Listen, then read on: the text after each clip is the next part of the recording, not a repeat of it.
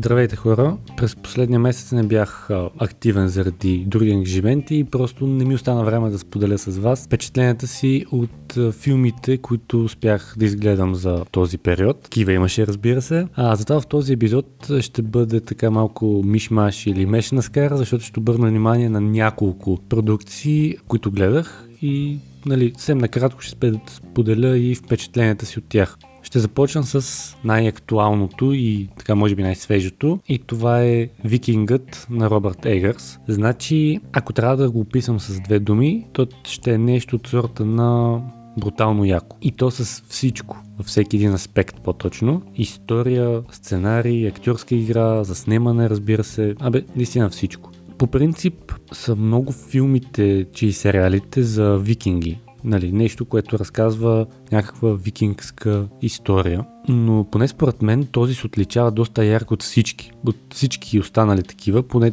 такива, които аз съм гледал, разбира се. Той е много мрачен, бих казал така напоен с кръв и мръсотия, но точно това му е яко, защото се опитва така да пресъздаде суровия и студен свят на викингите от преди векове. Е, още по-хубавото е, че самата история всъщност е много повече, много по-дълбока, с много повече, да го наречем, изненади от това, което всъщност трейлъра подсказва, когато човек го гледа. Не, не само трейлъра, трейлърите по-скоро и ти ви спотовете. Плетени са много неща от митологията на скандинавците, които на моменти са доста крипи, но те всъщност са точно сърцето и душата на този филм, това, което го отличава може би от а, останалите, защото на моменти а, се случват някакви неща, които се чудиш, мисъл, нали, първоначално не разбираш много, чудиш се точно какво се случва сега, това сън ли е, халюцинация ли е, реалност ли е, какво по дяволите се случва, но точно това му е хубавото, смисъл,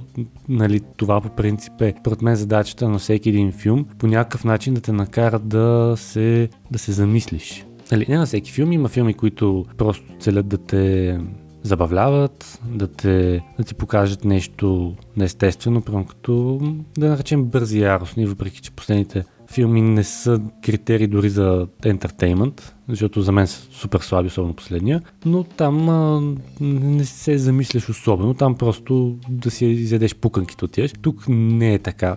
Тук е наистина много висококачествено кино, бих казал. Александър Скарсгард, който влиза в главната роля, всъщност в някое интервю беше казал, че от много време, от много години иска да направи а, филм, да снима филм, точно за викинги. Е, сега имал тази възможност и мога да кажа, че се справил много добре. В смисъл, придал си на героя едни такива отличителни белези, в смисъл, не го играе както си играе всички роли определено. И смятам, че се справил много добре. Въобще като цяло целият каст е подбран супер добре и си играе ролите на ниво, като там е и Аня Тейлър Джой. Казвам и там, защото им чувство, че през последните няколко години там момиче е навсякъде. Мисъл, почти навсякъде наистина. Харесвам я и тук също ролята й беше избрана, подбрана добре, точно като за нея. Съвсем накратко казано, обобщено, съветът ми е: гледайте Викингът, защото е наистина много добър. Но трябва да имате предвид, че нали, е малко странен на моменти, объркващ може би, но нали, това му е якото, както вече казах. Просто влезте в киното, без да имате очакванията да видите нещо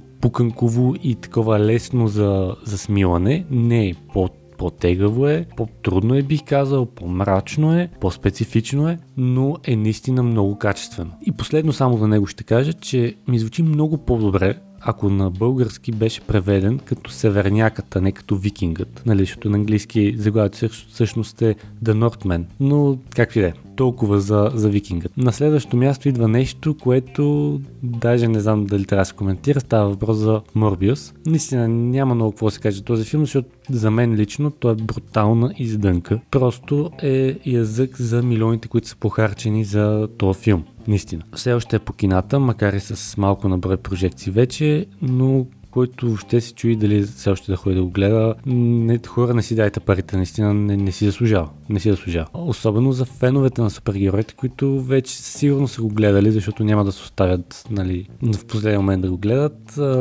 но просто сигурно са останали разочаровани, както станах и аз. Това трябваше да бъде филм, който да представи така оригин историята на доктор Майкъл Морбиъс, учен, който страда от рядко заболяване, но успял да намери лек в ДНК-то на, а, на прилепите и то на прилепите вампири, което обаче в а, нали, типично комиксово се превръща, го превръща в един образен вампир, дава му суперсили и така нататък. Както казах, типично комиксова история, но разказана по много тъп начин. Може би мисля, предвидима история. Остави, че е предвидима. Това не е толкова дразнещо. Дразнещото е, че не беше изпълнено пълнена като хората, според мен. Не беше интересна. Специалните ефекти, които са сърцето на такъв филм, а, на моменти изглеждаха много объркани, на моменти дори като поръчени от Алиекспрес. Абе, да, нищо не работеше в този филм, според мен. Джаред Лето, честно казано, ми допадна в ролята, въпреки че той отнесе доста хейт за филма, но според мен той си изигра неговата си част, както той си може. Дава каквото той може от себе си и си пасва според мен в, в ролята. Добре, просто много неща на ниво сюжет и сценарий и изпълнение, заснемане, всичко не са се получили. Не са. Просто има къде-къде по-добри примери. И е то е точно тези филми, които на ниво трейлър те залъгват, че ще очакваш нещо, да очакваш нещо хубаво, стойностно и интересно. И в крайна сметка се оказва пълна боза. Да не говорим, че точно в трейлърите имаше сцени, които после във филма липсваха, нещо, което не се случва често. В мисля, когато има нещо вкарано в трейлъра, него го има и във филма.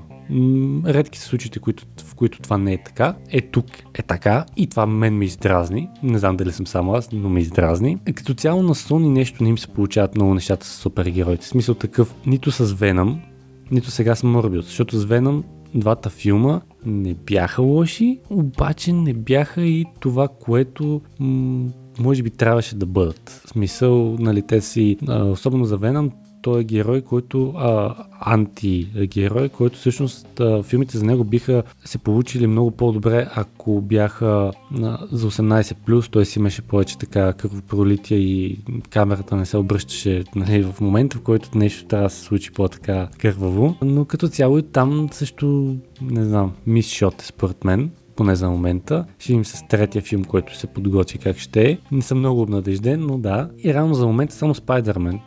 Трите самостоятелни филма за Спайдърмен си остават така светле лъчи в тази комиксова вселена, която Sony правят с супергерои на Марвел. Има потенциал, той продължава да стои този потенциал, особено с новите обявени а, герои и филми, които ще влязат като за Мадам Уеб. Има потенциал, но просто трябва да намерят, както Марвел направиха в началото, им потръгна, правилните хора, които да осъществят тези филми по интересен начин, да разкажат историята по интересен начин. Нещо, което, между другото, на Марвел на последните им филми нещо не им се получава много, особено ако върнем към а, Вечните, филм, който също е може би под...